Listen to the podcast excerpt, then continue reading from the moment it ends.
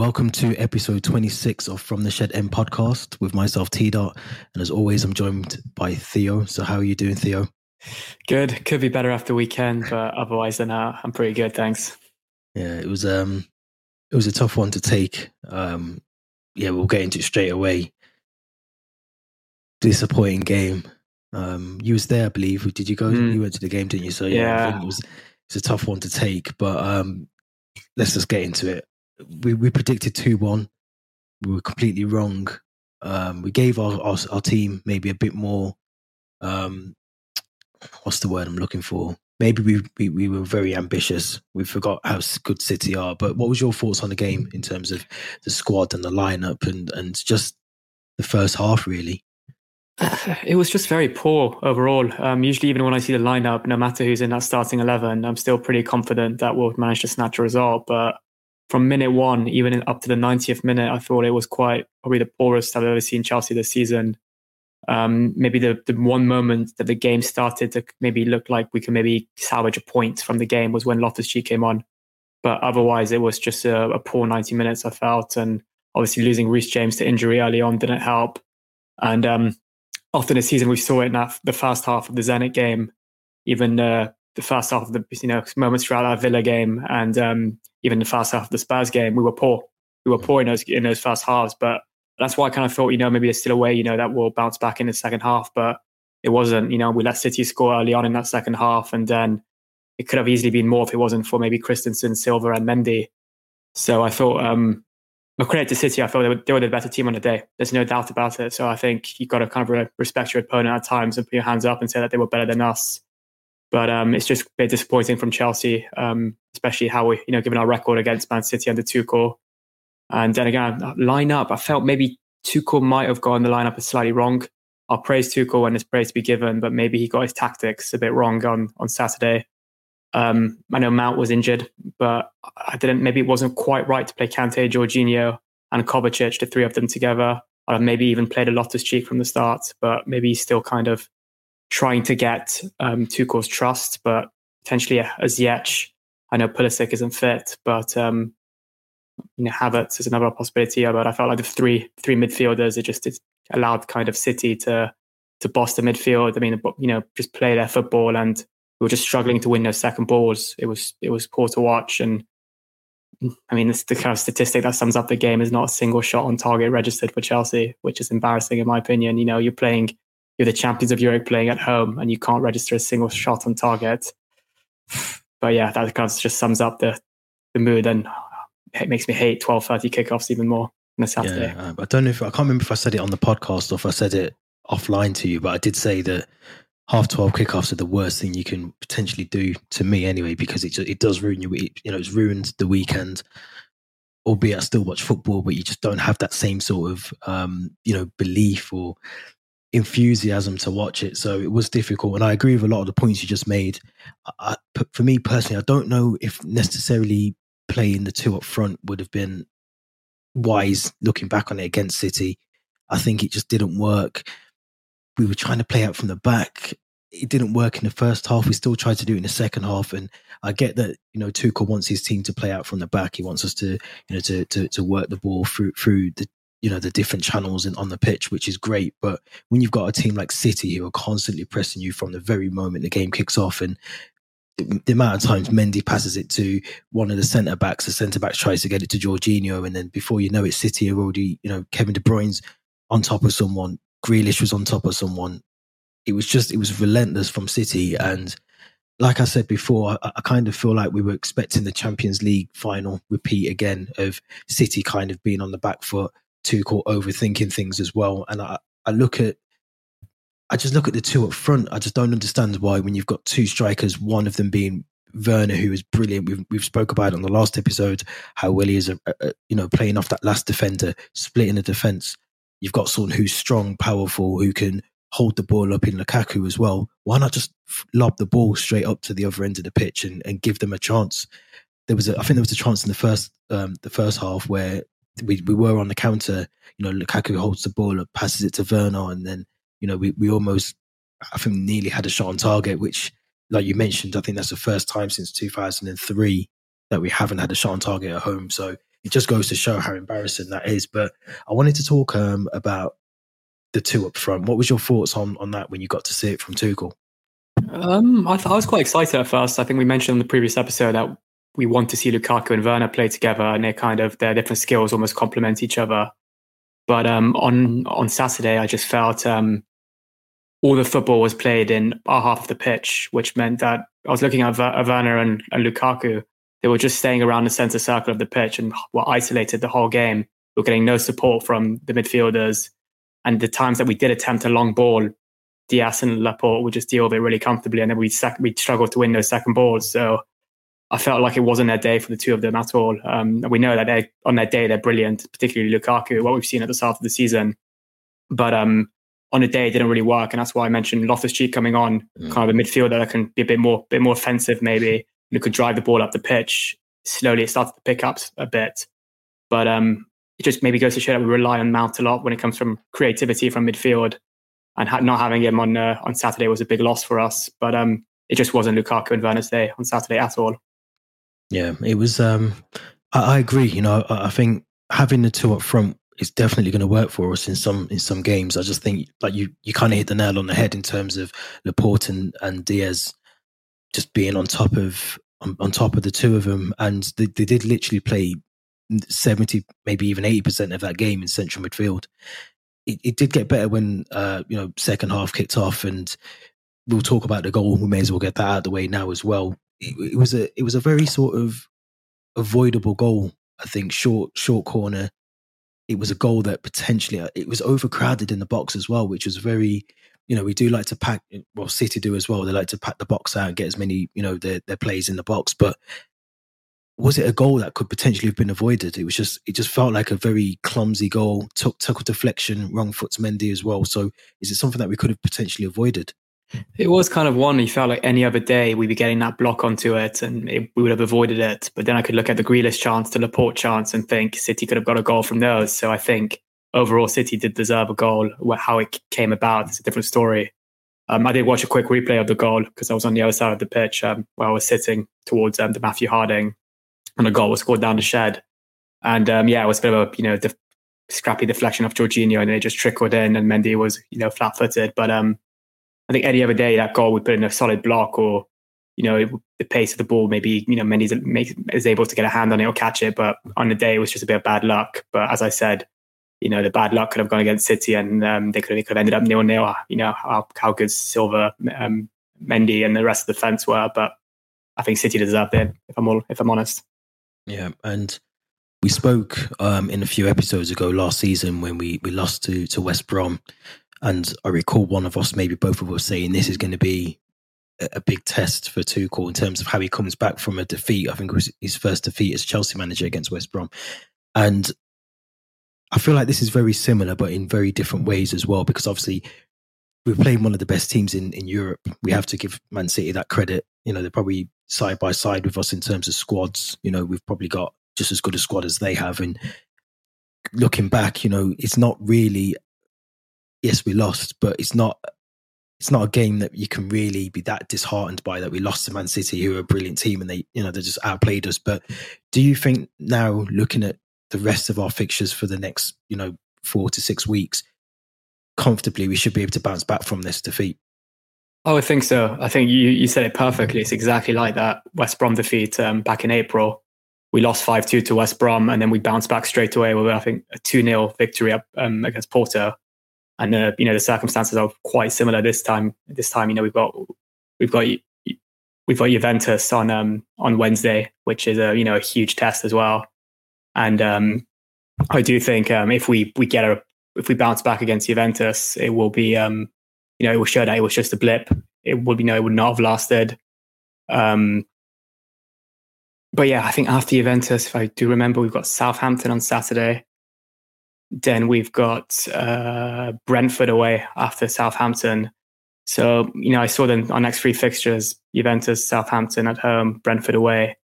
I think we should be getting, the 3 points in the Champions League and the 6 points in the Premier League. And we have spoken offline about October being quite an easy month in terms of fixtures, but sometimes those easy fixtures can be the ones that, are the real tests. So we'll see about that. Yeah, Brentford away is going to be really tasty, I think. It's going to be... Definitely. I'm just thinking back to Liverpool as well. A game they potentially should have won. I think, you know, I did get to see bits of it, but it's a game they potentially... And, you know, I've said to a couple of Liverpool fans that I think Brentford will do that to a lot of teams. We've seen what they did to Arsenal, and to come back and do that. But I agree. We should be looking back. I think, you know, when we spoke in the last episode, we both said 2-1. I think we were talking from a place of, we know we've got a good record against Man City. We beat them in the Champions League final. We'd just come off a good run of games as well. One thing I did want to kind of pick up on was that, and I know I've said this to you offline, in pretty much the last 3 games I think that we've been involved in, Liverpool, Aston Villa, Zenit, we just didn't, and Spurs as well, we just didn't look right at all in midfield. The first half, we've never looked right. So I do feel like this game against Man City has potentially been on the cards for weeks. We just haven't come up against an opponent as good as Man City, who potentially just outclassed us. But do you think it's just a case that, like you mentioned, you know, maybe not having a Kovacic, Jorginho and Kante in midfield, maybe breaking it up and bringing in, trusting Loftus-Cheek, who, when he came on, breath of fresh air. You know, he looked like a player that just signed for the club and has a point to prove. So is that something that we may now just need to start doing, is actually trusting the players that we've got there? If it's not working, which Tuchel's happy to do, we've seen that, change something, which we need to do. Yeah, I think there change is needed, just because at the same time, it's definitely room for improvement in the squad.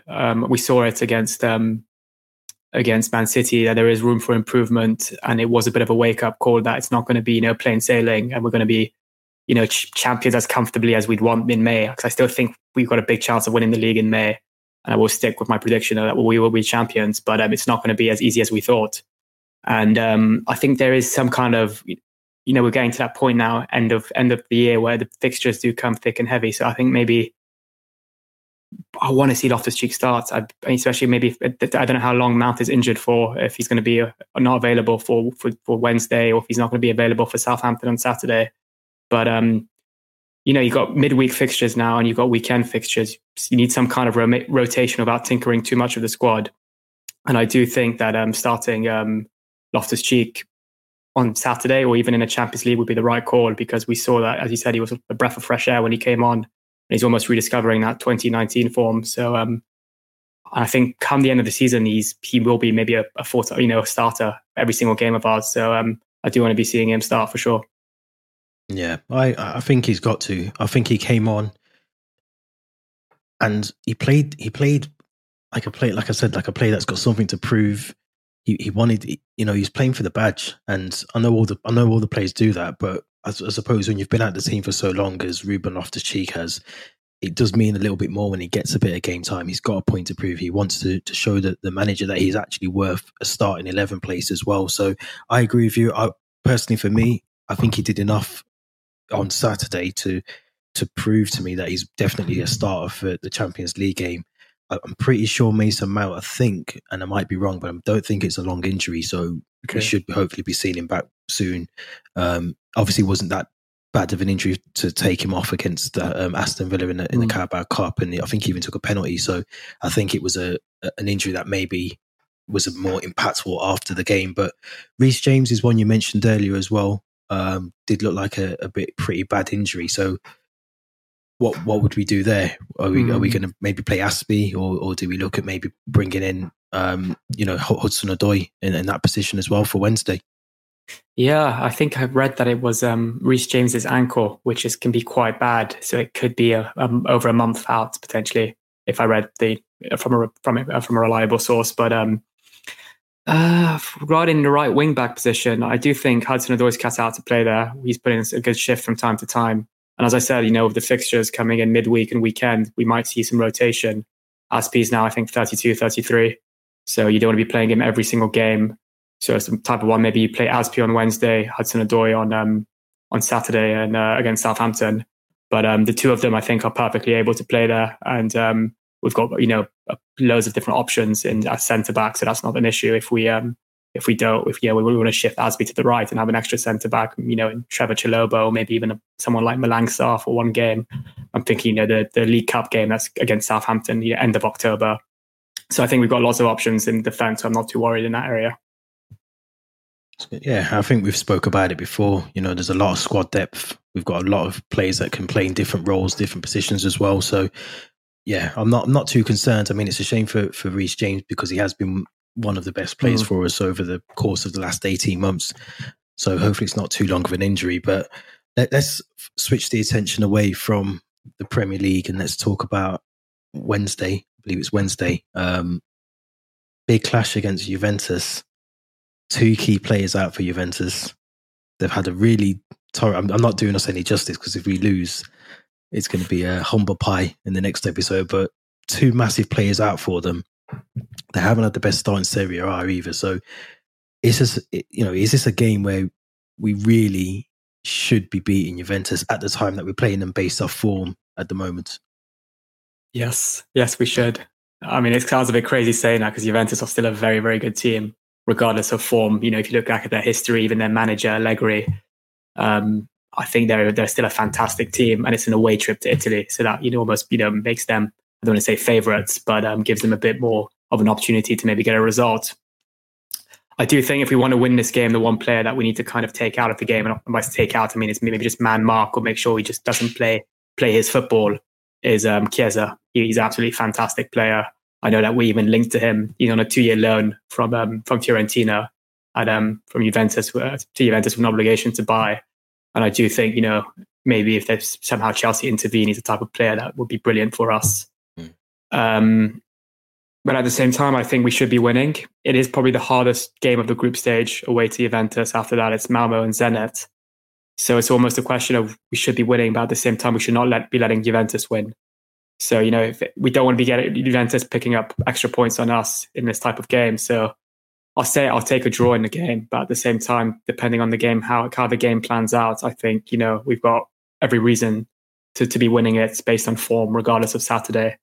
I think Juventus still conceded 2 to, I think it was La Spezia, who are, you know, a lower league team. So I think we should be winning. But at the same time, as I said, it's a matter of not losing as well. Yeah, I mean, I don't think we've got the best record against Juve as well. I'm sure, just looking here now, I think 2009, we drew 2-2. 2012, we drew 2-2. And they beat in 2012 in the November in the return fixture as well. So yeah, Di Matteo's last game as well, I think that was. Yeah, so that was 3-0. So we haven't got the best record against Juve, but I do agree with you as well. I think times have changed. They've moved on from obviously those fixtures. For me personally, I think it's a game that I necessarily wouldn't rest a lot of the players that did play on the weekend. I think this is a game. This is a must-win game. You know, this is our biggest game out of the three that we're going to be playing. Three teams that we're going to be playing. So, for me personally, I'd go with my strongest squad. I wouldn't rest. Potentially put Callum Hudson-Odoi at right wing back. I think that's obviously Thiago Silva. Perfect game for him to start. I think he'd be crucial and key. Mendy in goal. I'd keep Alonso left wing back as well. The only thing I think I would switch up is obviously that midfield. I don't know if he's going to go for the two up top again, but if he does, I think you've got to have someone in that midfield that's creative, especially against Juventus, because I feel like it's a game that it will be decided in midfield. I know that's a cliche thing to say, but I think that's where, you know, the ball's going to be won. It's going to be the main focus is going to be around that midfield for me. And I think we've got to have someone in there. A Kante, yes, maybe a Kovacic, yes, but we've got to have someone in there that can just work the ball to our strikers. And if it is Werner or Havertz or, you know, Lukaku up front, they need to get some service. And that was one of the things they were starved of against Man City. So for me, having a Loftus-Cheek or even like you mentioned, you know, maybe putting Havertz in that role for a bit as well. I think that's got to be crucial. And I do think we need 3 points as well. 100%. The game also maybe on Saturday, I didn't know if Havertz came on and Loftus-Cheek, it almost looked a bit better. So if we get Havertz starting or coming on earlier, I don't think it might be the right game for Timo. I think he played the 490 on Saturday, if I'm not mistaken, as well. So I think, should we play like with a front three of maybe a Mount with Havertz and Lukaku? I'd be happy with that. Or even if Mount's not fit, play Loftus-Cheek, but not in that, you know, two midfielders, maybe play him higher up the pitch. And I'd be happy with that as well. But yeah, I think we've got every reason to be trying to get the 3 points. And you mentioned is the two players on the screen there that are injured for Juventus, Dybala and Morata. I know Morata's, you know, kind of hit and miss at times, but I'm actually very, very glad that he's injured, because I feel like, you know, former player coming to play against Chelsea again, it would just haunt us 100% if he, you know, if he was on form, and he's still a decent player on the day. So, and Dybala, I know he's a bit injury prone as well, but still a very decent player. So if those two injured, I think the one to watch is definitely Chiesa. Yeah, I think you're right. I think Morata, you know, we talk about Morata, who was actually not that bad for us. I think a lot of people forget how good he technically was, and how when we didn't have a number nine, how much we actually missed having a number nine. We would have probably snapped, you know, the hands off of Morata to come back to Chelsea. So I think he's a very good player. He's a very good striker.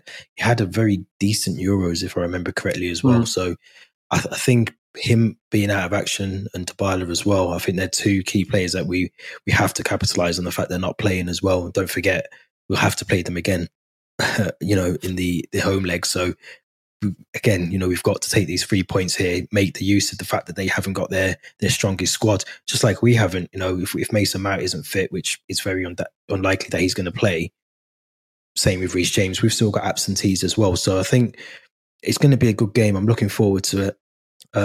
More so than Man City. I think you mentioned just before we came on around, you know, it's a brilliant game to bounce back from, and I couldn't agree more. I think this is the sort of game that we should be. Yeah, we've just got to put Man City behind us now, focus on the Champions League, and then look forward to Southampton. But I think looking at this game, when the draw was made, this is the one that sticks out. You know, you look at it and you just say, obviously Malmo, no disrespect to them, you know, we should be beating Malmo, you know, with ease, with comfortably as well, and Zenit as well. I think, you know, they did give us a game to an extent, but I think again we should be beating them as well. So I look at this Juventus team, and we've got to be ready for whatever comes our way on Wednesday. Definitely a perfect game to bounce back from, and you know, come I think the second leg, the reverse fixture, end of November, beginning of December. I'm not too sure on the exact date, but you know, with players coming back from injury, Morata and Dybala will probably be fit for that one. I'm sure they will be fit actually. So it'll be really important to almost capitalise on these absentees now. And we're missing players too. So we don't have Reece James. We might not have Mount. We still don't have Pulisic by the looks of it. So it's going to be an even game, but I think we will win it. So let me throw out my prediction now. I'm going to stick with the same scoreline I said for Saturday, but I'm still going to be confident when I say this. I'm going to say 2-1 Chelsea. I think Juventus will get a goal. I think maybe there might be a bit of nerves from the Chelsea back line after the City game. But I think if we start with, you know, a bit more offence in midfield and, you know, this front three, like I said, Havertz, Lukaku and Mount, then I think we will win 2-1. It's a tough one. I've been really awful with the predictions the last couple of games, but although I think I got a 3-0. I think I got 3-0 Spurs. Yeah. I'm going to go for 2-0 Chelsea. Okay. I think Lukaku's got a good record against Juventus in Serie A as well, so that might help us. Yeah, I'm going to go 2-0. I think it'll be close. I think it'll be a very close game. I don't think it's going to be a game that will dominate. I think it'll be a game that we're going to have to work for that 2-0, which we've had to do. Like I said before, you know, in the Premier League against Liverpool, obviously we got the points, but in terms of Spurs, Zenit as well, we had to work for these games. We haven't just pushed teams aside and played amazing football. So I think it's going to be a difficult game, but I think 2-0. Yeah, I think we might need a bit of luck on our side as well. I'm looking back at some of those previous fixtures you said, Zenit, even the Liverpool one. Mendy was fantastic, but there was moments where, you know, almost one-on-ones and the players messing them up. So I think if you want to get the 3 points on Wednesday, we're going to need a bit of luck on our side again, and hopefully we'll still have it, but I'm going to stick with 2-1. It's going to be an interesting game, and obviously I think what worries me as well, why I hate playing on Wednesdays as well, we'll have our game on the Saturday, but it's at 3:00, I think, isn't it, against Southampton? So I love playing on the Tuesday. It just gives you that extra day to sort of get everyone back together, and that extra training session potentially, or just, you know, we're playing away, so obviously you've got to factor in travelling as well. So it's just little things like that. And watching Southampton as well, you know, they played some good football at the weekend as well. So that's a game that I'm looking forward to. But again, it all depends on. I think another key thing that we haven't really mentioned and kind of have is we can't really afford any more injuries as well. It's something that is kind of slowly creeping up a bit. Obviously, Pulisic has been injured for some time now, but you look at Hakim Ziyech has already been sort of injured at some point, although he was out for less than we thought he was. Mason Mount's out and Reece James is out. Mendy's missed a game now as well. So it's just, we don't want to start getting a few injuries at this crucial time when we've got some games where we kind of think we can get through them, you know, over the Premier League and the games that we've got coming up. But if we keep losing these players and, you know, we need to try and keep the squad fresh. Maybe rotating is the answer. I don't know, but we've got to keep them fresh, I think, and hope that we can get through October and get as many points as we can.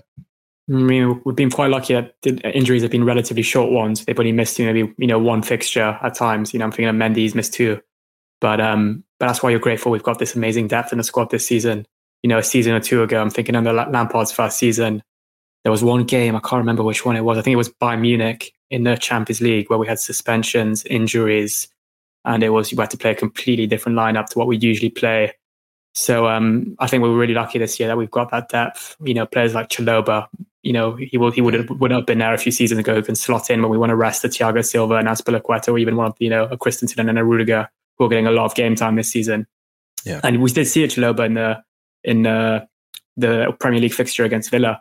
He started that game, kept a clean sheet. Same with the Crystal Palace one, the first game of the season, started it, kept a clean sheet. So he's more than capable of playing, you know, football at the top level. So I think we'll be seeing more of him as well as time goes by and as the fixtures get congested. Yeah, and it's a game that I'd love to see Billy Gilmour playing. It's a game, you know, I think we might have missed the trick not keeping him at the club this season. I think I've watched a few of his games at Norwich, and he's a talent. You know, debate with someone over the weekend about him. They're not too keen on him. They think he's overrated, but I think when you just watch him as a player, you know, we've watched him a lot, but he's just a player that would fit into that Chelsea team right now. Obviously, we haven't mentioned Saul Niguez in this episode, but again, an option maybe for Wednesday's game as well. Maybe bring him into that kind of fixture as well. But yeah, Billy Gilmour for me, I think maybe, I don't know if it's an option, but maybe bring him back in January if it's possible. Maybe look at I don't think we will, but it's an option. Yeah, I mean, Saul Niguez, bags of Champions League experience, you know, with Atletico Madrid. So he's a player that, you know, would relish a game like this. And I have to agree with you about Billy Gilmour. He's a fantastic player. You know, when he plays, you know, for Chelsea, you forget how young he is because he looks so mature on the ball. Yeah. And as much as I think, you know, he needed that loan to get game time, I'm starting to think now and have second doubts whether Norwich was the right club for him because they're struggling. They're really, really struggling. And the last thing I'd want is almost this loan to be identical to Ampadu's and Loftus-Cheek's last season when they were playing at Sheffield and Fulham. And despite playing decent football, they were, you know, kind of surrounded by mess. Exactly. And, you know, at the end of the day, what was highlighted was the final score, which was often defeats. Yeah. And then at the end of the season, it was relegation. And that's what they were remembered for at the time at those clubs. So I think, you know, looking back now at this Billy Gilmour Norwich move, if they continue to struggle, you know, and not get wins, then, you know, what will happen next season? Will we take him back? Will we think, no, he was relegated with Norwich, he's not good enough, let's send him out on another loan? So I'm kind of really hoping somehow either Norwich start performing and Gilmour, you know, helps them or leads them to safety, or Chelsea, as you said, maybe do we recall him in January, or do we, you know, consider his future at Chelsea, you know, come the summer? So that's something to look out for as well. It's going to be interesting. I hope we keep him because, like I said, he's a talent. He's a very good talent. I just think at the moment there's, you know, 4-5 players ahead of him who are, you know, potential starters ahead of him, but he could easily break into that team. If Ruben Loftus-Cheek is doing it, there's nothing to say Billy Gilmour can't do the same. And, you know, for me, he's a player that, you know, very similar to Mason Mount, you know, who went on it's very different because obviously he was with Derby and they almost got promoted, I think, that season. But in terms of the fact that they're both, for me, that at that level where they can be first team Chelsea players, and Mason Mount is now, you know, he's established. So Billy Gilmour can do exactly the same. But just before we wrap up, there's obviously been a few further conversations. I think we touched on it a few episodes ago around the contract renewals, Christensen, Rudiger, Aspie, and I'm forgetting someone. We always do this. Rudiger, Aspie, Christensen. Silva? I think we mentioned Silva. We mentioned Silva's name, yeah. Yeah, but I think the key one after the City game for me, Christensen, well, all three of them, Christensen, Aspie, and Rudiger, if the money's right, I think if the money's right, keep him. £400,000 I'm hearing now that other clubs are willing to offer him, which is crazy money, you know. Yeah, if the money's right, we keep him. Yeah. But if it's you know, someone's offering him 400,000, let him go. Get Kante in for 180,000 a week, who we know is a very good defender as well. We've got Chalobah there as well, like you mentioned. So we've got options, but for £400,000 a week, he's a good defender, but you know, he's not that good of a defender, unfortunately. Yeah. Maybe do some scouting on Wednesday for Delete as well from Juventus. Yeah, well, that's an option. It's been rumoured. Yeah, his name's been linked to Chelsea a few times in the last couple of weeks as well. Yeah, I agree. It's going to be interesting. We've got a big game Wednesday, Juventus.